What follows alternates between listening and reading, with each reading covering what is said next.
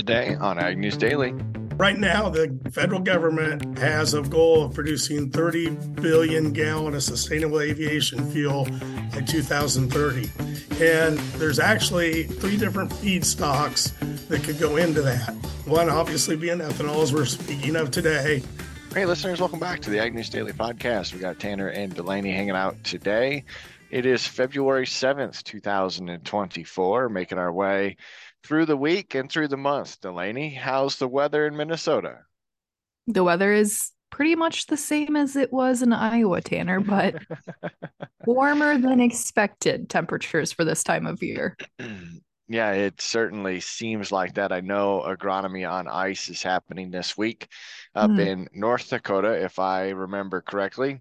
And unfortunately, the agronomy on ice is actually agronomy in the parking lot this year because of how warm temperatures have been in their neck of the woods. Yeah, that's true. I was just thinking there's probably not a lot of ice coverage. So that would be actually an agronomy on ice I would like to go to. it uh, probably would be very enjoyable, minus the fact you can't really ice fish. But yes, uh, it's probably sweatshirt weather, the ability to mingle and roam around and have a good time. We do see winter weather advisories kicking up for parts of Montana and the Dakotas.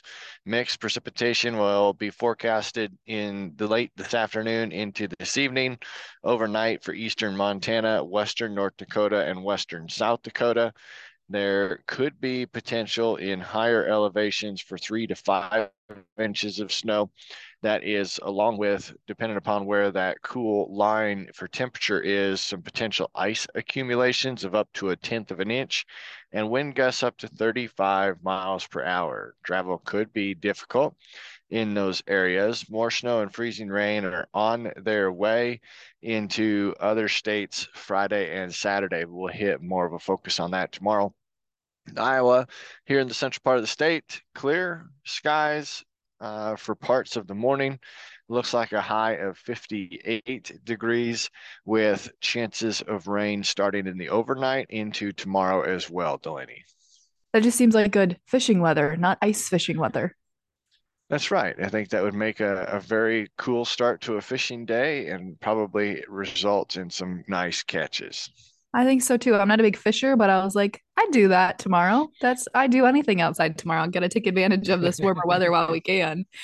Tanner, super excited about this next headline. I think this is gonna be uh one of the big calls to the show at Commodity Classic, but Case IH just revealed their newest combine, which is now the largest in North America. They have dealers gathered in Florida this week to unveil their new Class 10 Plus combine, the AF11.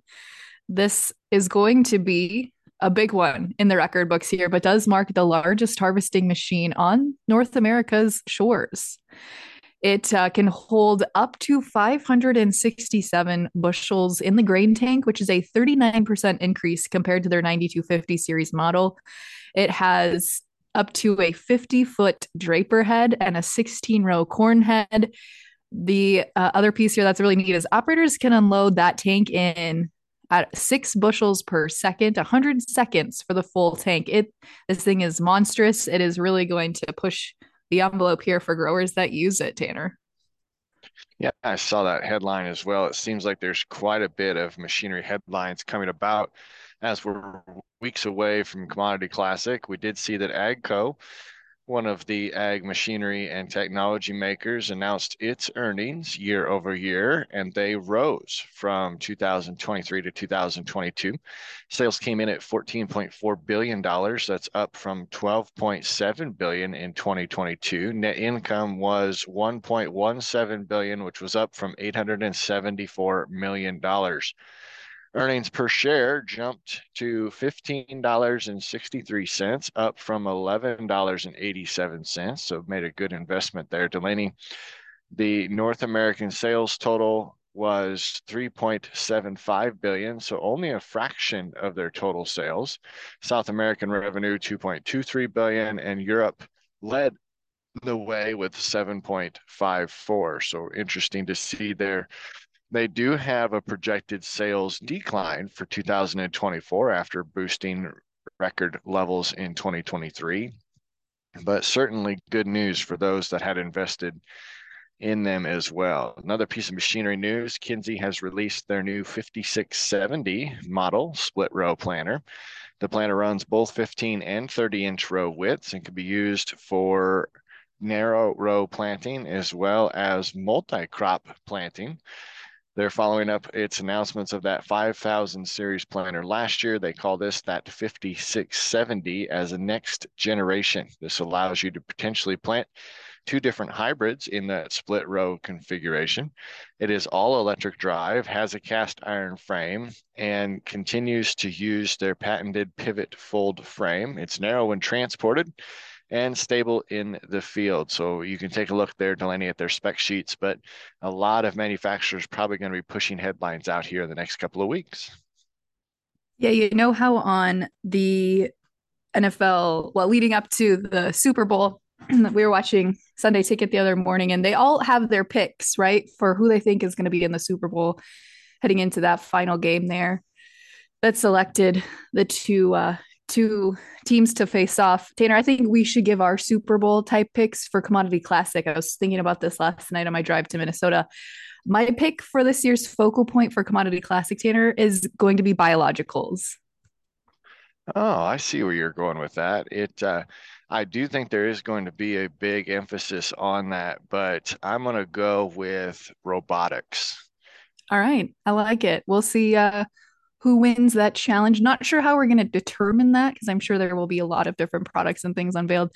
But I think maybe just the buzz, talking to farmers, we're going to get a good feeling for what are those things standing out to growers. But I was, uh, I just feel like biologicals lately. I, I listened to a Pioneer webinar last week, saw a Farm Progress webinar or a podcast recording, I should say, listened to that last night.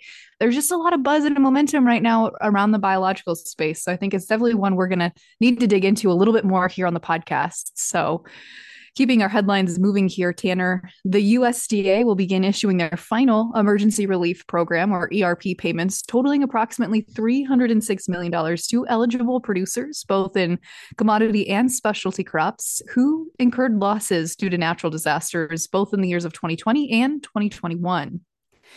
If you received an ERP phase one payment, you will automatically qualify for an ERP two payment. But those initial one payments were going to producers who were indemnified through federal crop insurance and were subject to a 75% payment factor. The Farm Service Agency has since determined adequate funding exists to provide an additional 3.5% for their ERP two payment here and will bring the overall payment factor to 78.5%. If you have questions about that, you can go visit your local FSA office, but I believe those payments will automatically start to roll out here, Tanner. Yeah, it looks like they will, but there are still complaints coming from turkey growers because the USDA has yet to refer reform how chicken companies pay contract growers as well as turkey growers, and they're being left out of that ERP program.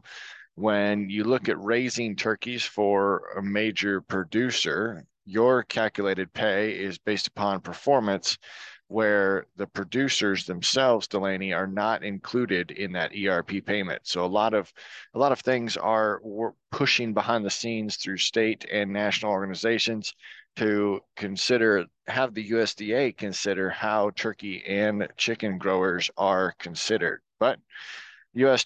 Justice Department is still in the midst of their probe for ADM accounting practices and making sure that those are acceptable. They are continuing to inspect the work of two people with direct knowledge of the matter, ramping up pressure on the global commodities giant. The shares of the ADM stock since January 22nd has dropped 24%. Again, the CFO still remains suspended, and the SEC is funding this inquiry. Two sources state that the U.S. Attorney's Office and the Southern District Court of New York have interviewed employees about the accounting practices. They are looking at the feed department to begin with and will continue to expand their search based upon the results of this probe. Sources say that prosecutors uh, have talked about the company's practices being close to aligned with general accounting. A third source with knowledge of the matter states that they have opened their investigation within ADM and that ADM is aware of the substance of the probe. So they will continue to comply and push through. We do not have very clear definitions as to how deep this investigation will go, Delaney, but it is still ongoing. Tanner, I missed this headline as we were talking about our Super Bowl picks for Commodity Classic. Uh, the Super Bowl here coming up this coming weekend is going to see a lot of chicken wings consumed. Tanner, will chicken wings be on your menu? Absolutely. I love making chicken wings. I do as well. I hope they're on our menu. We haven't talked about what we're even doing yet. I can't believe the Super Bowl is already here, but the National Chicken Council announced that the second biggest eating day of the year coming after Thanksgiving is almost here as the Chiefs and 49ers will kick off in the Super Bowl this coming weekend. According to the National Chicken Council, Americans will consume a lot of chicken wings. Tanner, do you want to guess how many chicken wings Americans will consume this Sunday? Am I looking for a by pounds or by person answer? By total wings. Oh wow. Uh 8 million. No, much, much, much larger than that. They are estimating 1.45 billion with the B wings will be eaten this Sunday while watching the game. This year's prediction is actually flat compared to 2023. So they're expecting to see the same amount of wings consumed last year and they said that the average person will eat about four wings on Sunday, Tanner. Well, I am certainly above average uh, in that category, but that is uh, very interesting to share. Last headlines I've got is just back to Russia and Ukraine. It has been confirmed that the ex Fox News host, Tucker Carlson, was granted an interview with Vladimir Putin the Kremlin has released this, stating that this will be the first American journalist since before Russia, Russia's invasion of Ukraine nearly two years ago. This has been uh, considered a non one sided reporting, as the Kremlin is stating that this was a very friendly interview and is uh, there to share the position when it comes to countries in the collective West, the large network of media has been against them, is what the Kremlin is reporting, and stated that they trusted Tucker Carlson's ability to accurately depict the situation. Uh, we do have reports that uh, overnight Russia did attack Kiev, and there is reports of five deaths with more wounded as key targets were hit. Ukrainian parliament passed its first reading of the bill, tightening the army mobilization drills. And of course, this comes in a very tense situation now as Ukraine is dealing with a little unrest about military movements and, of course, what they are looking at for non election during wartime. So, a couple of updates there. Quite interesting to see what's happening between Russia and Ukraine. My final headline here updates us uh, from the Israel Hamas conflict. Tanner, we saw over the last uh, 24 hours here, Israel's news outlets are reporting that some senior officials are asking or saying that the Hamas have demanded a ceasefire. The Hamas's proposed ceasefire would allow a four and a half month pause for guns in the Gaza Strip, during which they would allow all hostages to go free Israel could withdraw their troops from the Gaza Strip and they can work together to reach an agreement to end the war during that four and a half month ceasefire. The uh, Israeli side is saying that some of the requests they're making are going to maybe be too drastic and too dire, and they're not sure if this is going to really work out here for a true ceasefire. But nonetheless, it sounds like officials on both sides are open uh, however, the demands presented by the Hamas were not acceptable to Israel without providing more details. So they said uh, they will not pull their troops completely out of Gaza until Hamas is wiped out. So doesn't sound like the ceasefire proposal there was rejected outright, but it also doesn't sound like it went over fairly well with the Israelis, Tanner. So we'll continue to watch those headlines and see how that story unfolds. Yeah, you're right. Uh, wasn't expecting that, but it looks like maybe there could be an end near, or at least a temporary one. But where do markets look like they're going to open today? Yeah, markets look like they're trading to the downside here as we head into the opening session. March corn is down four and three quarter cents at 434.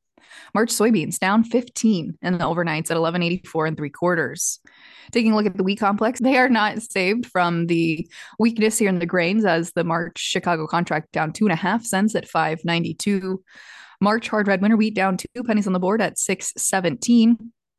And March spring wheat down two and a half cents at 690 and three quarters. Taking a look at the livestock markets, here's a quick reminder at where things will open here on the board this morning. April live cattle continuing to try and find their footing here after they added $3.72.5 to the board yesterday will open at a buck 8607. March feeder cattle will open at 246.67 and April lean hog shed 95 cents yesterday will open on the board this morning at 81.25. Tanner for today's interview conversation, we are chatting with Dan Keitzer to talk about the new potential here for sustainable aviation fuel and how Iowa's corn producers may or may not be able to take advantage of that new emerging market. So let's turn over to that conversation with Dan. Well, as we continue to watch sustainable aviation fuel hit the headlines, we are chatting today with Dan Keitzer, the Iowa Corn Industrial Usage and U.S. Production Chair for the Iowa Corn Growers Association. Dan, thanks for joining us today on the podcast. Thank you for having me to uh, talk about this important potential new demand for Iowa corn. Absolutely. We're excited to dig into that with you. But before we talk about sustainable aviation fuel, talk to us a little bit more about your role with the Iowa Corn Growers Association and how you found yourself at the conference talking about SAF. Uh, well, I am a director on the Iowa Corn Growers Association representing District 9 of the crop reporting districts, which is basically Southeast Iowa. And uh, then also, I'm chairman, as you said, of that committee. And that committee, even though it's called usage and production, uh, one of the main portfolios that we look after is our work in creating ethanol demand. We've had a little bit of a relationship with LanzaJet, who is the company that is opening the ethanol to jet uh, fuel plant in Georgia. Uh, they've spoke to our committee a couple times, and so we were fortunate enough to get an invitation to the grand opening, which was last week. So that was exciting, and we're going to talk more about that down the road. But can you talk more about what you and your crew do to help boost demand for Iowa corn? Well, basically, uh, Iowa Corn uh, works in several facets. You know, we have a vice president of market development, and uh, we also have a research committee. So we're obviously the research committee is always looking for new products be, to be made out of corn. Uh, one of the recent patents that they were able to get is a uh, a product that could potentially replace the plastic and water bottles um, and other plastic sources. And we have actually been able to sell that uh, uh, license to a company that is now going to industrialize that. So that's kind of exciting because whenever you're doing research on product development, it is a very long uh, process, and it's kind of good to see that come to fruition in our case, in our committee, we work with uh, ethanol demand. So obviously, we do a lot with fuel retailers in Iowa trying to increase the adoption of E15. And uh, also, we look for other uses for ethanol, and that's why this SAF, uh, sustainable aviation fuel, has kind of come into our um, uh, sight line that we want to be unveil uh, work on. Dan, the big question mark I think that came out of that press conference, at least that was reported by the media, is the position that Iowa's going to have to continue and, and the ethanol industry is going to have to continue here to progress forward to be able to work within the sustainable aviation space. Can you shed some light on maybe what that potential gap is right now and why we're not maybe positioned in the best way to produce for sustainable aviation fuel? That is very correct, Delaney. Um, you know, this this uh, first of all, we'll talk a little bit about the potential demand impact for corn, so that maybe we'll set up why it's so important. Um, you know, right now the federal government has a goal of producing 30 billion gallon of sustainable aviation fuel by 2030. And there's actually like three products or three different feedstocks that could go into that. One, obviously, being ethanol, as we're speaking of today. One is a crop based oil, so uh, very much soybean oil or corn oil. And the other would be uh, waste fat, so like your cooking oils and those kind of things. So we obviously won't get the whole market. But as an example, if we would get 50% of the market by 2030, that would increase corn demand uh, for ethanol by about 810 million bushel a year. Uh, the unfortunate thing is, right now, our ethanol plants are not in a pos- position to be able to be utilized in that market. So the plant in Georgia, and they have directly stated to us their full intention is they want to use US based manufactured ethanol. But to begin with, they have to use Brazilian ethanol because they have a lower carbon intensity CI for short, score on that ethanol from Brazil. And there's two reasons that that is. One, a lot of the ethanol is made from sugar cane, so that has a lower car- carbon score. And the other one that really seems unfair to me is as you look at the land use and uh, uh, cropping practices to produce the corn, obviously that all adds to that carbon score. In Brazil, almost all the corn is a second crop. So you hear the Savari, Savari corn, they plant beans first and then they uh, plant corn later. Well, all the carbon um, cost go to the first crop by the modeling that is intact today. And the second crop has no carbon cost. So that allows them to produce carbon or corn based ethanol at a lot lower CI score. So now let's talk about uh, SAF and sustainable aviation fuel. So in order to be qualified sustainable, it has to have a 50% reduction in carbon scoring from the regular old Jet A that all of the jets are flying around today. I'll use a, a try to keep this kind of simple and we'll use some very round numbers. So Jet A fuel today has a CI score of about 100. So again, to qualify for sustainable aviation fuel, you need to get that down to 50. Our plants in the Midwest today, for the most part, have a CI score of in the high 50s to 60. So we'll use 60 as a round number. When you take ethanol and turn it into Jet A, it takes about 15 carbon credits to get there. So now you've got a CI score of 15 or of 75, which obviously is not the 50 that's needed. However, if you can uh, take the CO2 off of the top of the fermenting tanks at the ethanol plants and either use that in an industrial use or transport it somewhere where it can be put underground and sequestered forever, you can lower that CI score to 30. So if you do take a 60 from the plant now and change that to a 30, add 15 to it to manufacture the sustainable aviation fuel, now we're at 45. So I know that's kind of complicated. Uh, I sure, you know, I can expand on that more but um, see what you think. We need to talk about that more. So our our true listeners are going to tie a lot of the things you just talked about together. We've had a conversation with Mitchell Hora and what his project is, identifying the actual CI score of a bushel of corn using his billion bushel challenge. And we've also had conversations about the CO2 pipeline that allows this to happen. So would it be fair to say that there is a path forward for US based ethanol to be included in this equation?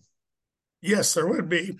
Uh, basically, you can lower the CI score in three different ways. And uh, what Mitchell's talking about, I'm well aware of what he's doing, is uh, you know climate smart farming, climate smart ag, and uh, so yeah, you do get credits for um, cover crops and those kind of things. It is going to take a lot of record keeping to get that. And so that corn, and again, actually the rules aren't even completely written yet. So we don't even know, even know exactly what that will work like when they finally do come out. But that's one way to lower the CI score. Also, you can use renewable energy on the, in the ethanol plant. That helps lower the CI score. The um, the kind of the uh, ironic thing with that is if you already have a wind farm sitting next to your ethanol plant, you're generating energy already, that does not count. It has to be new renewable energy. So you have to put up another wind farm, which again seems kind of messed up. That's the way the rules live, uh, read. And then obviously the third one is carbon sequestration from the plant. The quickest way there is carbon sequestration from the plant from the plant because that can lower it 30 really fast. To do it with the other two, you will need a combination of the two to get there. Dan, I want to dig a little bit more into the demand piece as well, because I think back to ethanol and the big demand boom it was intended to create for the ag industry. And it certainly did for a time, but then we saw that demand really trail off for the corn grower industry. What are your expectations here for the sustainable aviation fuel, assuming we get through maybe some of these challenges you just mentioned? Yeah, and I guess uh, Delaney, I would say that I I don't really think the demand has trailed off. It's just not expanding at this point. You know, we're producing about 15 billion gallon of ethanol a year. Uh, we're using about 14 of that in the domestic market. We're exporting a million to million and a half, but that's been pretty stable. But unfortunately, we as farmers continue to get to be more efficient. Where we have better genetics. You know, just like in Iowa last year, we had a drought, but we had ended up having a uh, almost a record corn crop. So the genetics are, you know, good by the seed companies. Uh, obviously, we're p- applying fertilizer in a more precise method, putting the right product on at the right time and the right place and the right rate, and also our our uh, plant health products are better, so our our crop protection is better from disease and insects. With all that said, you know, a year ago we ended the corn carryout with about 1.3 billion, billion bushel corn. With our 23 24 crop, it looks like we're right now the USDA is projecting it be about 2.2 billion. So that raises that carryout by 60%. And as all farmers know, that's lowered our corn price by about $2 from a year ago. With uh, a trend ideal, which we're assuming the USDA will project here in February when they do their Ag Outlook meeting, uh, the carryout very might grow to 2.7 billion, which is another 25% increase. So, with that said, you can see we're kind of in a downward spiral until we create some demand, and that's why this SAF is a, has great potential. So I want to go back to this plant being in Georgia. Why Georgia not put it in the Midwest? Well, that's kind of a unique question, and there's a reason. I kind of asked the same thing, and um, so th- there's a company called Lonza Tech, and they're actually the ones that developed uh, the patents and the process to convert ethanol to SAF they already had a uh, a plant in Georgia, or or basically an R and D farm where they're you know playing with all the technology. So they already had extra real estate, so it only made sense for them. LanzaJet is basically a subsidiary of Lonza Tech. It only made sense for them to build in Georgia next to this area. Now, this plant is, you know, I talked about um, three billion gallon or um, of demand, you know, by 2030, you know, this plant's only a 10 million gallon plant per year. It's going to actually produce 9 billion gallon, 9 million, excuse me, 9 million gallon of jet fuel. it's only going to produce, it's going to produce about 9 million gallon of jet fuel and 1 million gallon of renewable diesel. So you know, it's not going to make a big bite out of the, what we totally need. But I, this, I believe, is kind of a demo plant because, again, this is the first in the world that this has been done. So I think they built it to the size that it could be a commercially viable operation. And actually, LanzaJet announced at this grand opening that they totally have plans to build another billion gallon worth of capacity within the next uh, four to five years. So, yeah, it doesn't make a lot of sense that it's out in the middle of Georgia, but I believe that's why. That's all the time we have for today, but we appreciate your insight and background about the potential marketplace that this could be for corn growers here in the Midwest. Well, thank you for having me today. And again, at Iowa Corn, that's what we do. We're trying to work for the corn farmers of Iowa, and we, we appreciate those that contribute to the checkoff. and our members that allow us to do that. Thank you. We appreciate Dan's insight. And uh, as you can look, there are plenty of more articles out there if you want to do your own research. But appreciate him sharing that. Listeners, appreciate you hanging out with us as well. But Delaney, for today, should we let him go? Let's let him go.